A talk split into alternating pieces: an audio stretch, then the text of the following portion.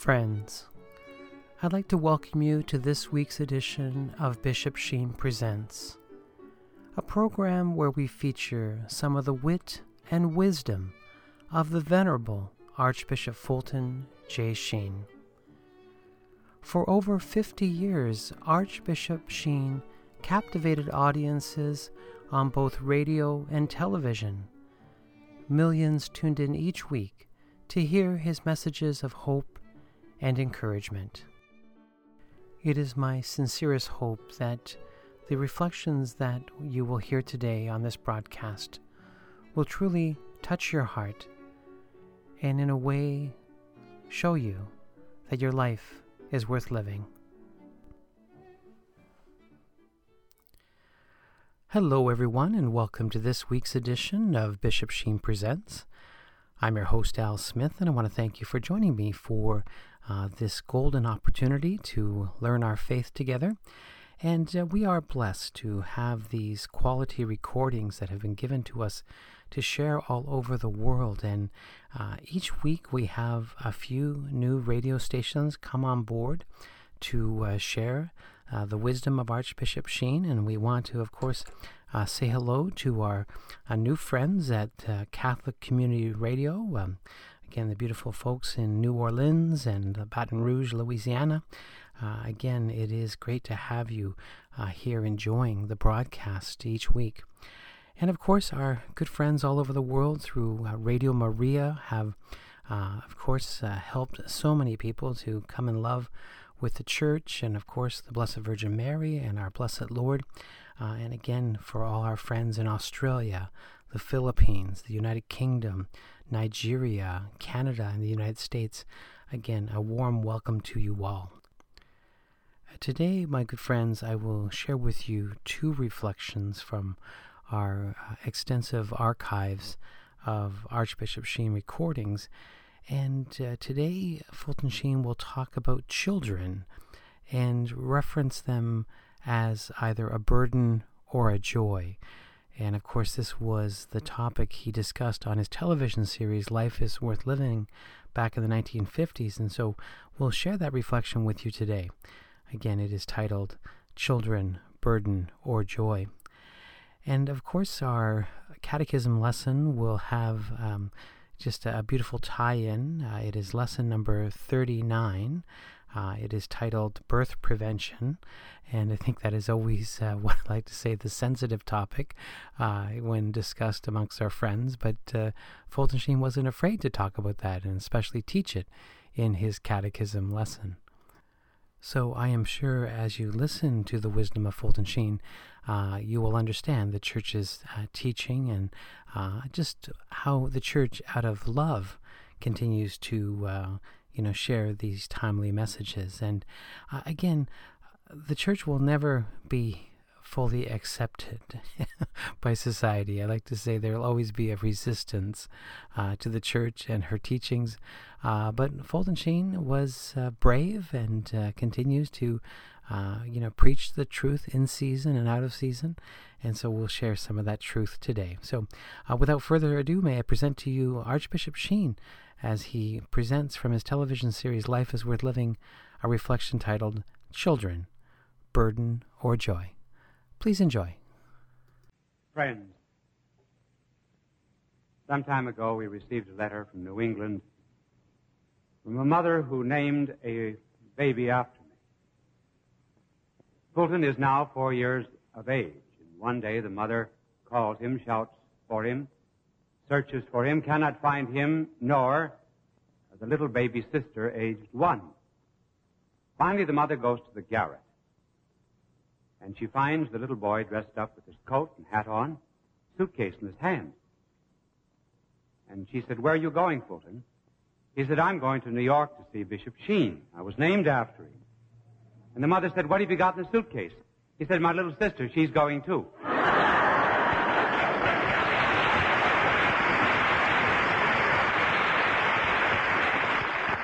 And that set me thinking about sometimes how much trouble children can be. So I might tell you at the beginning how much trouble they are, and then say something really good about them. They are, of course, a great trouble. I know one mother who used to lock herself in the playpen. It was the only way that she could ever get peace. and I also know of a wife who had an alcoholic husband, or one who had a tendency to be alcoholic. And she was always amused at night to see her husband get up and go for a bottle and never take a drink himself.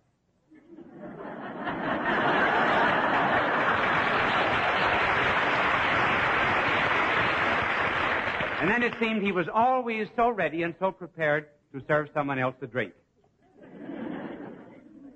then in addition to that, we noticed very often at baptisms how awkward men are when they hold a baby. Did you ever watch a man when a woman says to him, hold the baby, Bill? They never know what to do with a baby. A man's hands were never meant to hold a child. Somehow or other, their hands are like cranes. A child is always in transit. They pick the child up here and they wonder where they can put the child down. And they have various ways of holding a child. Uh, some hold children like cocktail shakers. To have and to hold. And then there are others who hold children like footballs. and they're always looking for an opening to get rid of the ball, too. uh, then there are, uh, there are others who always regard this little bundle as a kind of a mystery. They never know which end, where is it? If something was in here when it was handed to me. And in addition to that, of course, the crying of children. What a trial that is. Ever noticed how their eyes get smaller? Their little nose has almost become a button, but the mouth. that is really tremendous. And now, when I talk about crying, I am on a very sensitive point here. Because I believe that I was the original and only Prince of Wales.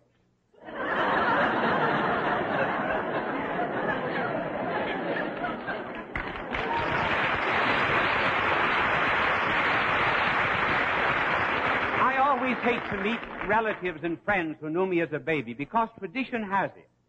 And tradition must be respected. Tradition has it that I cried for the first three years of my mortal life. Honestly.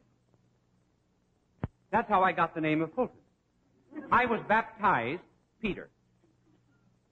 And I cried and cried so much I was a constant burden to my father and mother. And to get a little relief, they used to take me to my grandparents, whose name was Fulton. So I got to be known as Fulton's baby, and that's where I got the name.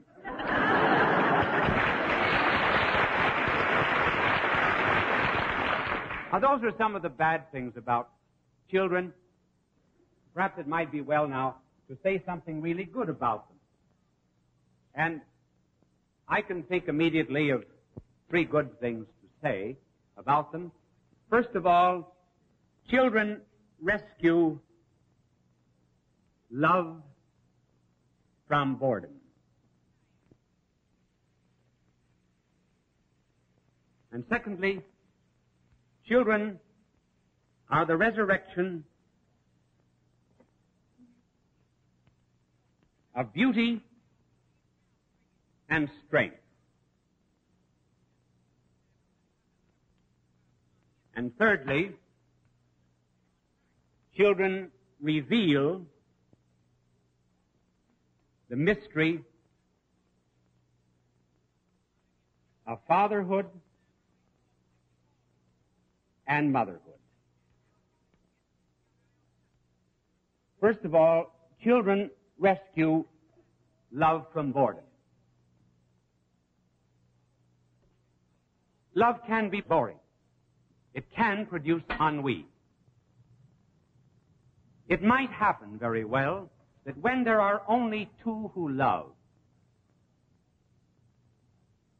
that love could be something like this. Nothing but an exchange of egotisms from one to the other. Duality in love can be death. That is why in the romance of love, Lovers always speak of our love. As if there was something outside of the sum of the love of both of them.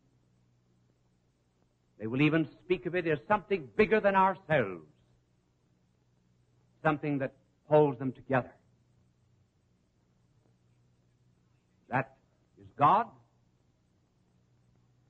And for those who are blessed with children, it is the children. So that there is here a veritable communion of love between father, mother, and child. And that is one of the purposes of children.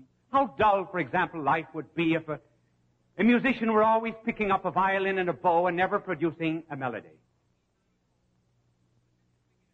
Or a sculptor were always picking up a chisel and applying it to marble and never creating a statue.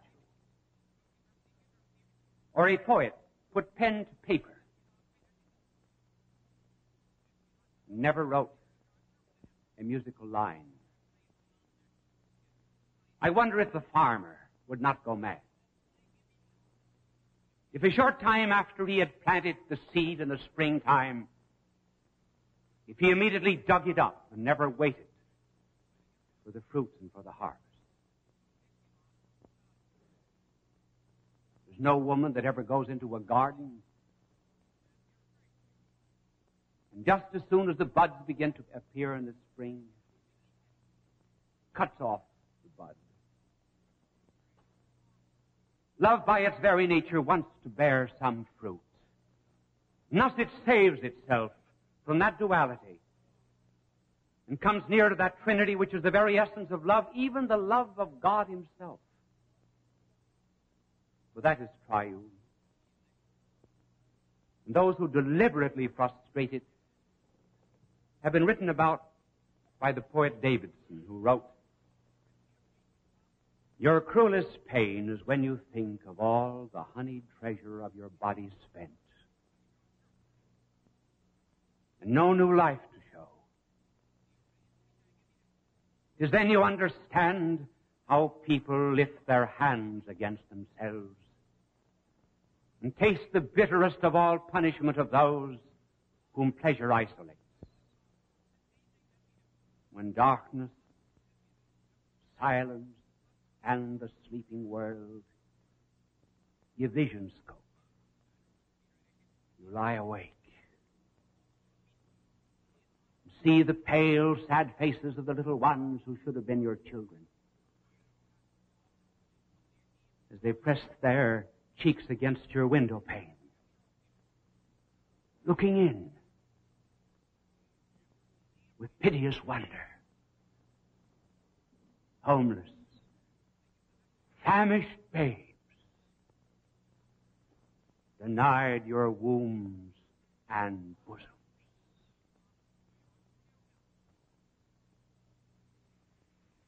But when love escapes this mere exchange of egotisms like two sailors shipwrecked on an island who supported themselves by taking in one another's washing,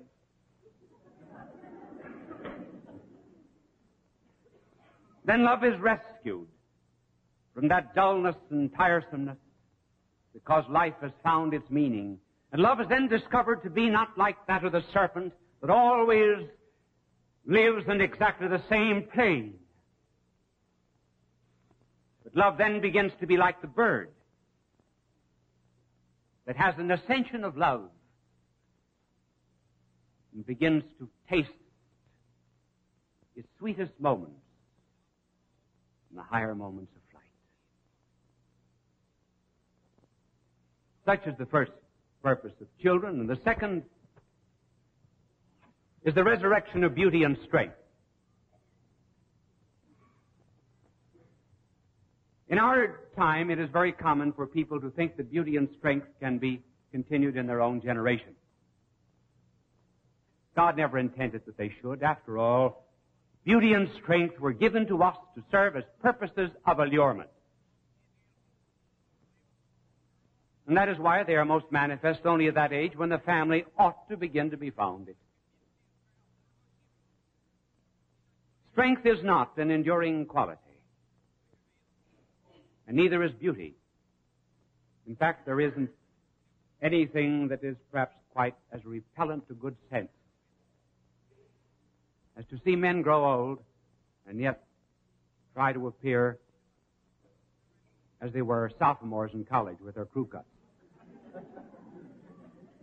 Manifesting an immaturity and attempting to preserve that strength which is already gone. And so it is with, with women. Attempting to keep a beauty of the 19 and 20, which is impossible to keep, no matter how they advertise, even this way. The solution of the problem has not been found. There was once an advertisement in a beauty parlor that read, Water rusts pipes. What will it do to your face?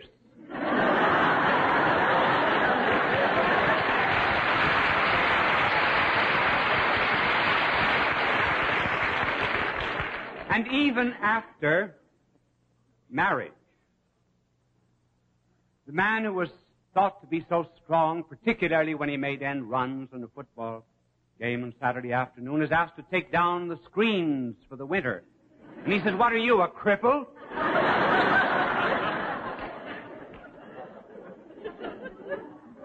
and then the beauty and the baby talk that he once thought was so cute, well, that begins to get on his nerves. Now, the answer is not to be cynical, because God intended that beauty and strength should be preserved, but not in our generation, but in another. And hence, when the boy is born, the father begins to revive in all of his strength. And then, in the language of the poet Virgil, from high heaven descends a worthier race of men. And then, as the daughters are born, the wife begins to revive in all of her beauty. And thus, beauty and strength are carried on to another generation. And the chalice of father and mother is so overflowing now with their mutual love that they can look to another generation and see themselves strong and see themselves beautiful. And those who were begotten of their love. And then all of the children become as so many beads in a rosary of love, enchaining them. And that sweetest of all slavery, which is the love of a family and the happiness of a home. I might make one exception about people who are no longer 18 primping and dressing up. I read the other day in a Detroit paper about a woman 86 years of age who every Tuesday night primps her hair, puts on her best dress, and she says, I'm going to listen to Bishop Sheen. God love you, wherever you are.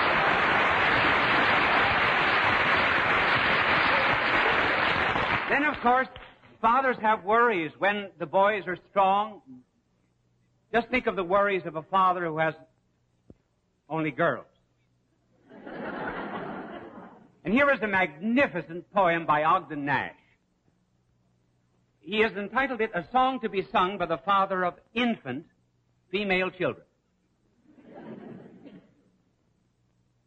My heart leaps up when I behold a rainbow in the sky. Contrariwise, my blood runs cold when little boys go by. For little boys, as little boys, no special hate I carry.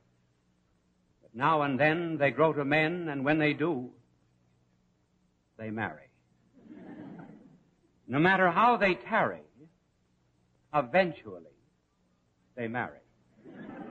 And swine among the pearls, they marry little girls. oh, somewhere, somewhere an infant plays with parents who feed and clothe him. Their lips are sticky with pride and praise, but I've begun to loathe him. Yes, I loathe with a loathing shameless the child who to me is nameless. The bachelor child in his carriage gives never a thought to marriage, but a person can hardly say knife before he will hunt him a wife. I never see an infant male sleeping in the sun without I turn a trifle pale and think, is he the one?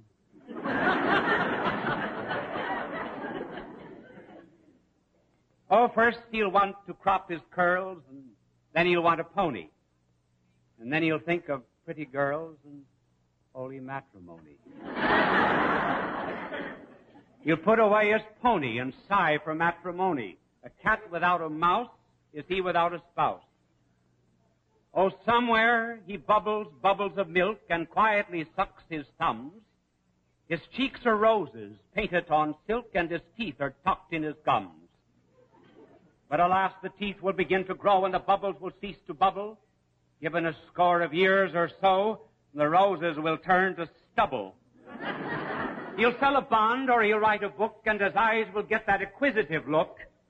And raging and ravenous for the kill, he'll boldly ask for the hand of Jill. the infant whose middle is diaper still will want to marry my daughter Jill. oh, sweet be his slumber, and moist his middle. My dreams, I fear, are infanticidal. A fig for embryo Lohengrin's. I'll open all his safety pins. I'll pepper his powder, salt his bottle, give him readings from Aristotle. I love that line. Sand for his spinach. Sand for his spinach I'll gladly bring, and Tabasco sauce for his teething ring. And an elegant, elegant alligator to play with in his perambulator. Then perhaps he'll struggle through fire and water to marry someone else's daughter.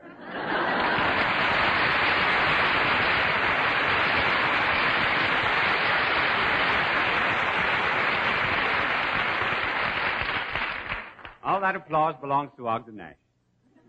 And finally, a child reveals the mystery of fatherhood and motherhood.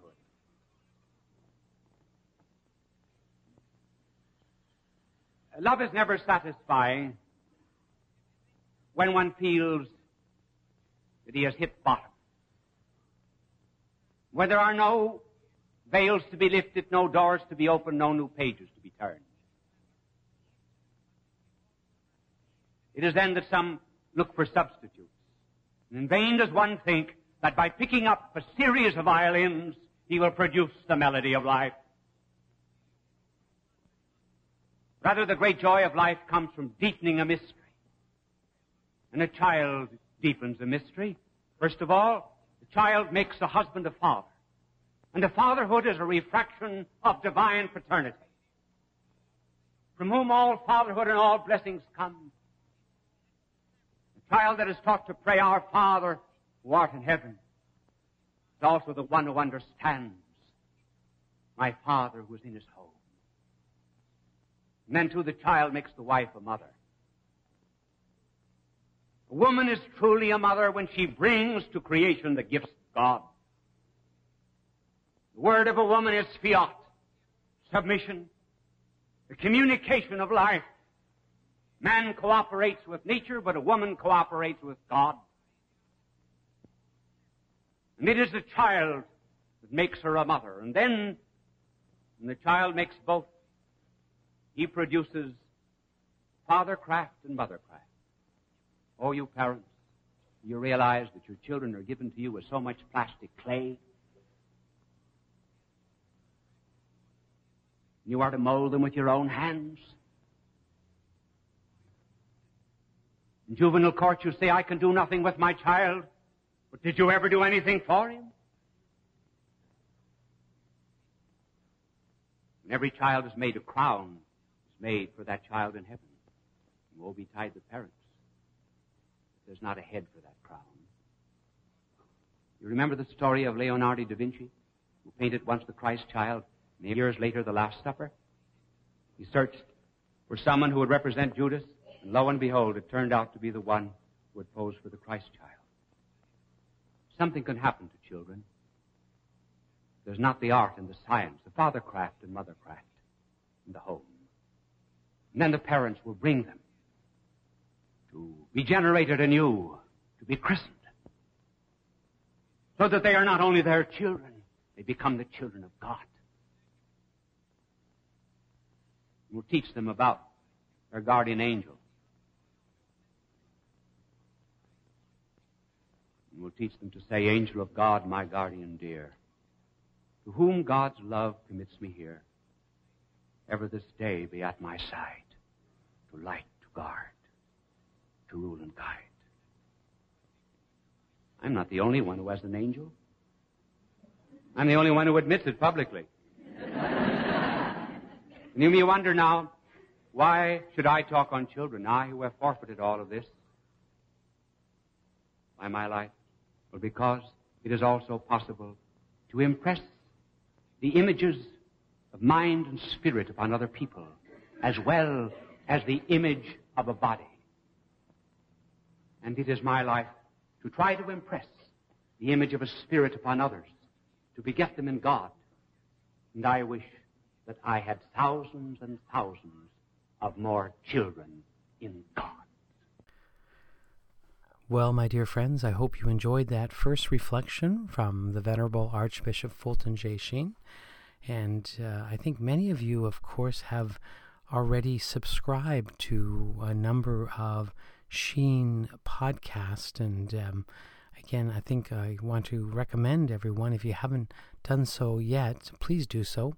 Uh, you'll find me at the School of Sheen or Bishop Sheen Presents podcast. And um, again, all of those great social media outlets iTunes, Stitcher, Podbean uh, they all carry the podcast. So just Google Bishop Sheen Presents, and you be able to uh, subscribe to our weekly podcast. So if you miss an edition uh, or two, you can catch up. Uh, I know that we have over 300 audio recordings on uh, a number of these um, um, platforms, I like to say, and so uh, please subscribe to one of our uh, many podcasts. Again, it's either the School of Sheen or Bishop Sheen Presents and uh, of course, who are uh, loving the uh, website that we set up many years ago. Uh, it's simply titled bishopsheentoday.com. And if you visit vi- bishopsheentoday.com, you'll see that we have it set up into three sections.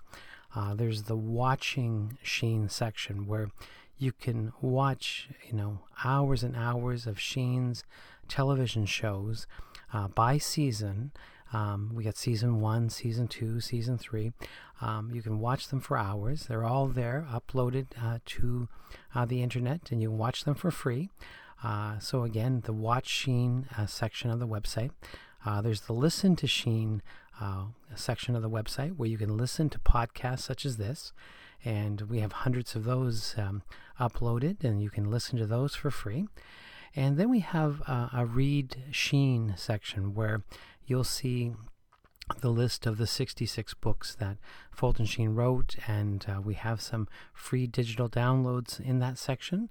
And we also have a beautiful bookstore uh, that uh, features many of the uh, classic Sheen writings, uh, the, the books that you've come to know and love. And so they're available for purchase. And uh, again, every book that you purchase helps us. we, of course, make a little bit of profit from each book, and that, of course, helps us to pay for radio airtime and other expenses here at Bishop Sheen today. And we actually have a charity book program, uh, and you'll see that on the website. And uh, people uh, will give us a $20 donation, and we in turn will send them a book of their choice. And uh, we'll ship the book all over the world. So, to those listening in Australia, we can ship books to Australia. To those uh, listening in the United Kingdom, we can ship books there. To those listening in Canada and the United States, we can ship books to you there. Uh, so, again, a $20 donation, and we will send you a book. And there are, I think there's a list of 30, uh, 34 titles of of books you can choose from. So, again, the charity book uh, program at Bishop Sheen Today. So, again, that website, bishopsheentoday.com. And of course, we've partnered with uh, many great publishers such as Sophia Institute Press and Tan Books, and uh, they've given us discounts. Um, there's a 25% discount for everything that Sophia Institute Press sells uh, when you just use a promo code of Sheen25 uh, when you check out. And uh, the good folks at Tan Books are giving a 15% book discount on all of their books. So, uh, and you'll just use the promo code Sheen when you check out there. So, and that's all. Um, all that information is on the website bishopsheentoday.com. And so, uh, you know, again, uh, just go there and you'll you'll you'll you'll you'll be educated on Sheen. That's for sure. Again, read Sheen, listen to Sheen, uh, watch Sheen. Uh, it's all there at bishopsheentoday.com. All right, it's now time for our catechism lesson, and uh, Archbishop Sheen is going to give a talk titled Birth Prevention. And again, it's uh, number 39 in our series of 50 lessons, and so uh, he's covering all the bases, that's for sure. And so, without further ado, may I present to you one of the greatest communicators of our time, uh, the Venerable Archbishop Sheen, as he gives us his catechism lesson. Please enjoy. Peace be to you. The subject about to be discussed is birth control. The words are not very proper, first of all, because those who believe in it actually believe neither in birth nor in control. Therefore, we shall never use the words again. They are finished. We propose first to answer one or two objections or false philosophies about the subject of the purpose of marriage. The first is this married couples will often say, We cannot afford more children. Therefore, we have a right to fumble with the levers of life. Those who make a statement of this particular kind probably never think of the terrible principle that they are enunciating. Namely, the primacy of the economic over the human. Now, just suppose one put that into practice in other walks of life. Suppose a family had five children, but they had enough money to buy only four hats. Do you think that they would be permitted or should be permitted to cut off the head of a child in order to bring the economic to the level of the human and the human to the level of the economic? Suppose a husband says that he can no longer support, it, support his wife. Ought he be entitled to shoot her? What is forgotten here in giving the primacy to the economic is that we receive blessings as we put ourselves in the area of God's love. A waif on the street does not receive food, clothing, and shelter as a child in a family, because that waif is outside of the environment of love.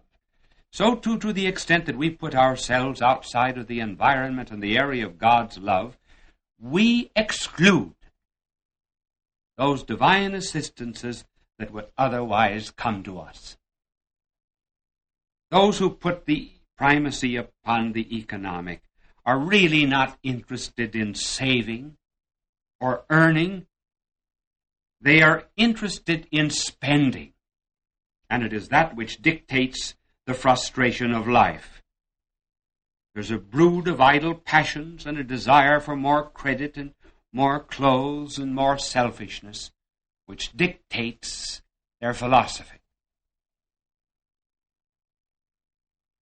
They believe that they are free, therefore, as we said, to manipulate life apart from God's laws, because it is only Catholics that are bound by the laws of fruitfulness of marriage. So they say that Catholics are opposed to any frustration of human life in marriage. That indeed is true. But it must be remembered that those who are not Catholics are no more free to violate God's natural laws than anyone else. It just happens that the Church is defending here a natural law. And because we are about the only ones who are defending it, there are some who are led into the error of believing that the opposition to the frustration of love is purely and solely a Catholic doctrine. We could conceivably reach a stage in the world where Catholics alone might believe that two and two make four and that grass is green in the springtime. These are principles that belong to the natural order. So is the principle that marriage is destined to be fruitful. Just suppose that a vast majority of people went around with their eyes blindfolded and their ears plugged up. We would very soon have a papal encyclical which would oppose that. And the church would say, it is not right to blindfold your eyes or to plug up your ears. Does not reason, does not the natural law tell you that the eyes were made for seeing and that the ears were made for hearing? Therefore, you must allow these organs to work out the function for which God created them. There indeed would be many that would say, Oh, the Catholic Church is opposed to eye control. The Catholic Church is in opposition to ear control.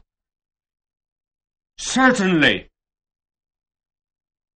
because reason tells us why these organs were made. So too a husband and wife were made in a certain way, and God created male and female in a certain way. And therefore these organs are to be permitted to function according to the way that God made them. What are we going to make this world? A universe in which we pick up violins and bows and never produce music? A universe in which sculptors pick up chisels and never touch them to marble in order to create a statue? Are we going to have trees blooming but never any fruit? Signposts that lead nowhere? Is life and love to be reduced to a kind of an epidermic content and contact without any fruit or purpose? But that is all negative. We must always take the positive position. And on this particular subject of the fruit of love, we will describe and enunciate two sublime teachings. One, love in marriage creates the deepest kind of unity. And secondly, that deep unity of love, by its very nature, tends to an incarnation. We said that love in marriage creates the deepest kind of unity of love. We might also say, by the way, that this particular point that we are to develop proves also that there is not to be a union of sexes outside of marriage. Have you ever noticed that Scripture nowhere speaks of marriage in terms of sex? But always in terms of knowledge. Why is that? Well, first of all, let us prove the point. The book of Genesis, for example, said, And now Adam had knowledge of his wife Eve, and she conceived. Had knowledge of her. When the angel Gabriel announced to the Blessed Mother that she was chosen to be the mother of our blessed Lord, eh, she asked, How can this be since I have no knowledge of man? Notice here that there was no question of the ignorance of conception, but of some deeper mystery. So St. Paul says, Husbands, possess your wives in knowledge. Why is marriage spoken of in as knowledge? Well, for this reason. Because uh, one of the closest forms of unity in the natural order is that which comes from knowledge. You look out on a flower or a tree. you know these things. They enter into your mind. There begins to be a unity, and the closest kind of unity in the natural order between the knower and the thing which is known. You cannot think of anything more close than the union of your mind and that which you know. So sacred scripture compares marriage to knowledge because marriage produces a unity and it demands fidelity. When a man knows a woman, there is a unity that is created between the two that is like to the union of the mind and that which is known. That unity is so close, so intimate, that it may be known, may be used rather over and over again, but it never again may be reacquired. They are two in one flesh. From that point on, there is nothing that happens to a woman that does not happen to the man that made her a woman. He made her a woman. She made him a man. And just as you are always indebted to the one that gave you the knowledge about Shakespeare, namely your alma mater, so too one is always indebted to the one that created that unity between the two. The resulting psychic changes, indeed, are great, but they're great also in the order of the body. The woman can never again return to virginity. The man can never again return to ignorance. Something has happened to make them one, and from that oneness comes fidelity, so long as either has a body. They can never put themselves back into a state that they had before. Therefore, it is not just an experience. It is a bond that continues to exist as long as life itself.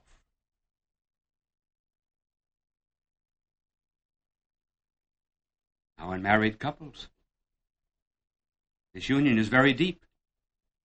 And that brings us now to our second point that all love tends toward an incarnation.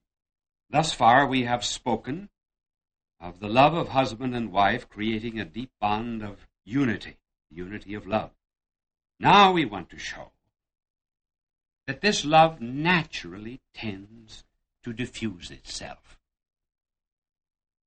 Everything that is good diffuses itself. The sun is good. It diffuses itself in light and heat. The flower is good. It diffuses itself in perfume. Animals are good.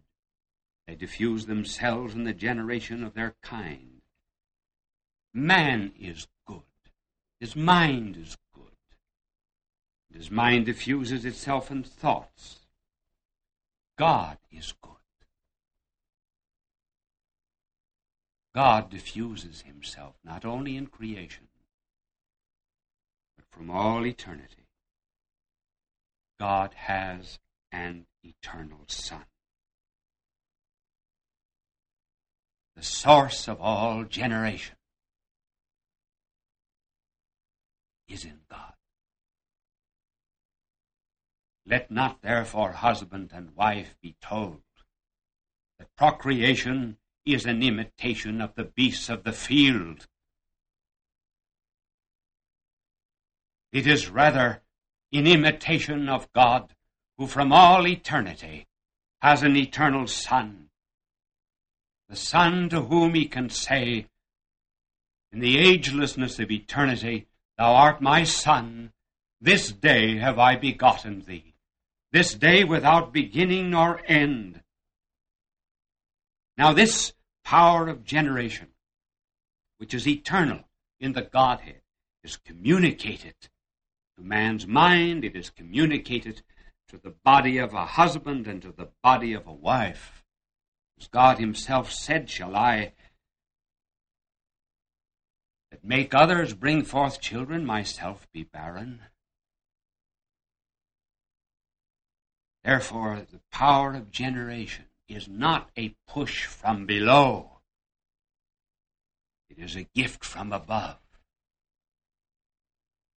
Not only do we find, therefore, that the motive power of begetting children is in the Trinity, but it is also in the Incarnation because all love ends in an incarnation, even God's. God so loved man that he became enfleshed in the human nature. What is our blessed Lord? But God's love incarnate. God's love walking this earth in the form and habit of man. You see how beautiful love is? If one could give a definition of love in the light of the Trinity and the Incarnation, it might be that love is mutual self giving which ends in self recovery. It is mutual self giving because no one is good unless he gives. But if love were just mutual self giving, it could end in exhaustion. Therefore, Love is a mutual self giving which ends in self recovery. In the Trinity, there's the giving of the Father to the Son and the Son to the Holy Spirit, and there is the self recovery in the sense that the Trinity, I mean, the Holy Spirit is the bond that unites Father and Son.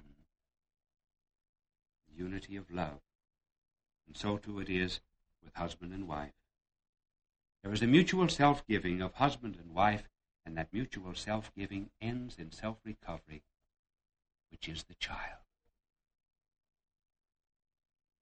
The thrill of a farmer as he sees a grain of wheat he planted coming into life. The joy at seeing, seeing a geranium bud in a tinful of earth on a tenement windowsill. The ecstasy of a saint at seeing a sinner dead in sin responding to prayer and beginning to live in Christ.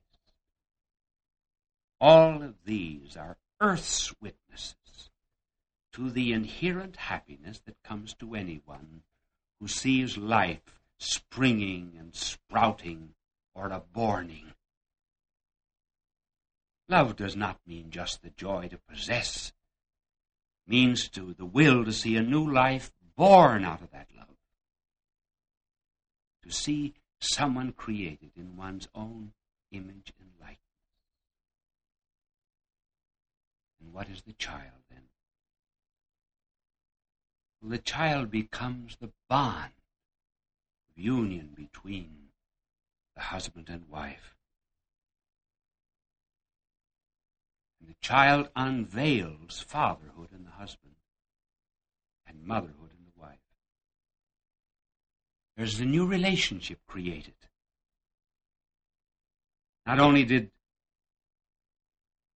the father make her, his wife, a mother, but the child made him a father. You see, love becomes a kind of an ascension from the sense plane and goes back again to God. The children are almost like beads in a rosary, binding together the love of husband and wife. Love always demands something unrevealed. It flourishes only in mystery. No one ever wants to hear a singer hit her highest note, nor to hear an orator carry passion to tatters, to very rags.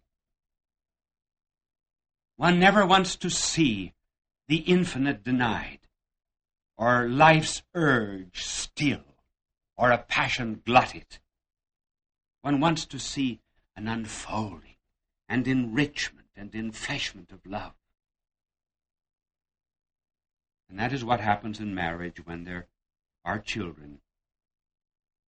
One distinct mystery after another is unfolded. There is the unfolding of the mystery of the body.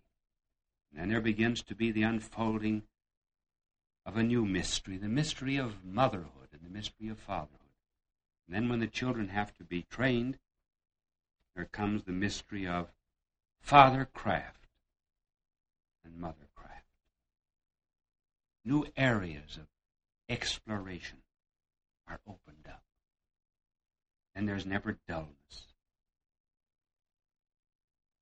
Indeed, a husband after a time may become dull to the wife, and the wife to the husband. But when the children are born,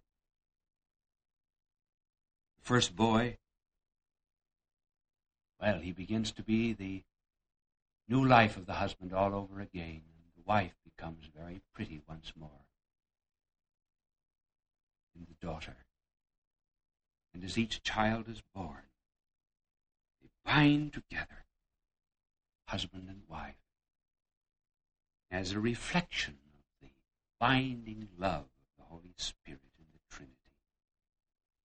And then because each child has a soul to save, then there becomes an awakening of sweet responsibility in the father and the mother. As uh, Khalil Gibran wrote, when he spoke of children, he said, Your children are not your children. They are the sons and daughters of life's longing for itself. They come through you, but not from you. And though they are with you, yet they belong not to you. You may give them your love, but not your thoughts, for they have their own thoughts. You may house their bodies, but not their souls, for their souls dwell in the house of tomorrow, which you cannot visit even in your dreams. You may strive to be like them, but seek not to make them like you, for life goes not nor tarries with yesterday. You are the bows from which your children, as living arrows, are sent forth. The archer sees the mark upon the path of the infinite, and he bends you with his might, that his arrows may go swift and far. The archer sees the mark upon the path of the infinite. Let your end bending in the archer's hand be for gladness. For even as he loves the arrow that flies, so he loves also the bow that is stable. And that is the story of life. God sets up the target. You are the bow, and your children are the arrows. They have a messianic mission in your life. They represent the conquest of love over the ego. They symbolize the defeat of your selfishness. They represent the victor of, victory of charity. Every child begets sacrifice, tends toward an incarnation, and every child becomes for you a pledge of your own salvation. And how happy you will be on Judgment Day when God says to you, Your love has borne fruit. And if God did not bless you with children in any case, you can always rejoice that you never buried love in a napkin. You sent it back again to God from which it came. You are listening to Bishop Sheen Presents here on Radio Maria, a Christian voice in your home. I'm your host, Al Smith, and I want to thank you for joining me for this opportunity we have each week to learn our faith. I know sometimes the topics can be sensitive and uh, a little bit controversial, uh, but the gospel is controversial. Uh, the Lord came not uh, necessarily to bring peace, but uh, division. And uh, sometimes we will be presented with things that maybe not sit well with us. But still, the church and her wisdom know what's best for us. And so uh, Fulton Sheen uh, didn't uh, mince any words in that uh, reflection he gave on birth prevention. So again, it is part of a 50 lesson series that Fulton Sheen put together in the 60s. And of course, still available today. Uh, you can Google the Sheen Catechism and you'll find the 50 lessons and you can uh, download them for your own personal use. And this catechism is still used today. And so um, Again, it is uh, a fan favorite, I like to say. Uh, Fulton Sheen has a way of teaching the faith that is uh, both, uh, I just want to say, uh, easy to understand, uh, but yet it's by a trusted soul. I, I listen to Fulton Sheen, uh, his soothing voice, his candor.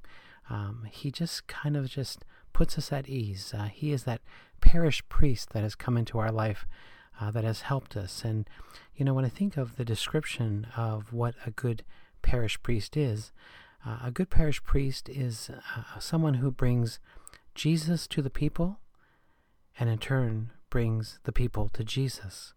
And I think this is what Fulton Sheen has done so beautifully.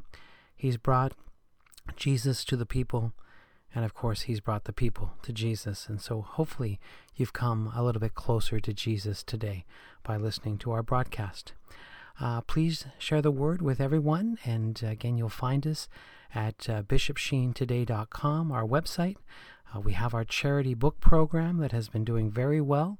Uh, people uh, give us a donation, and we in turn uh, send them a book in gratitude for their donation. So you can find out more on our website, bishopsheentoday.com. My dear friends, may you all have a blessed week, and until the next time that we meet, may the good Lord continue to bless you and keep you. May the Lord let his face shine upon you and be gracious to you. And may the Lord look upon you kindly and bring you peace. God love you.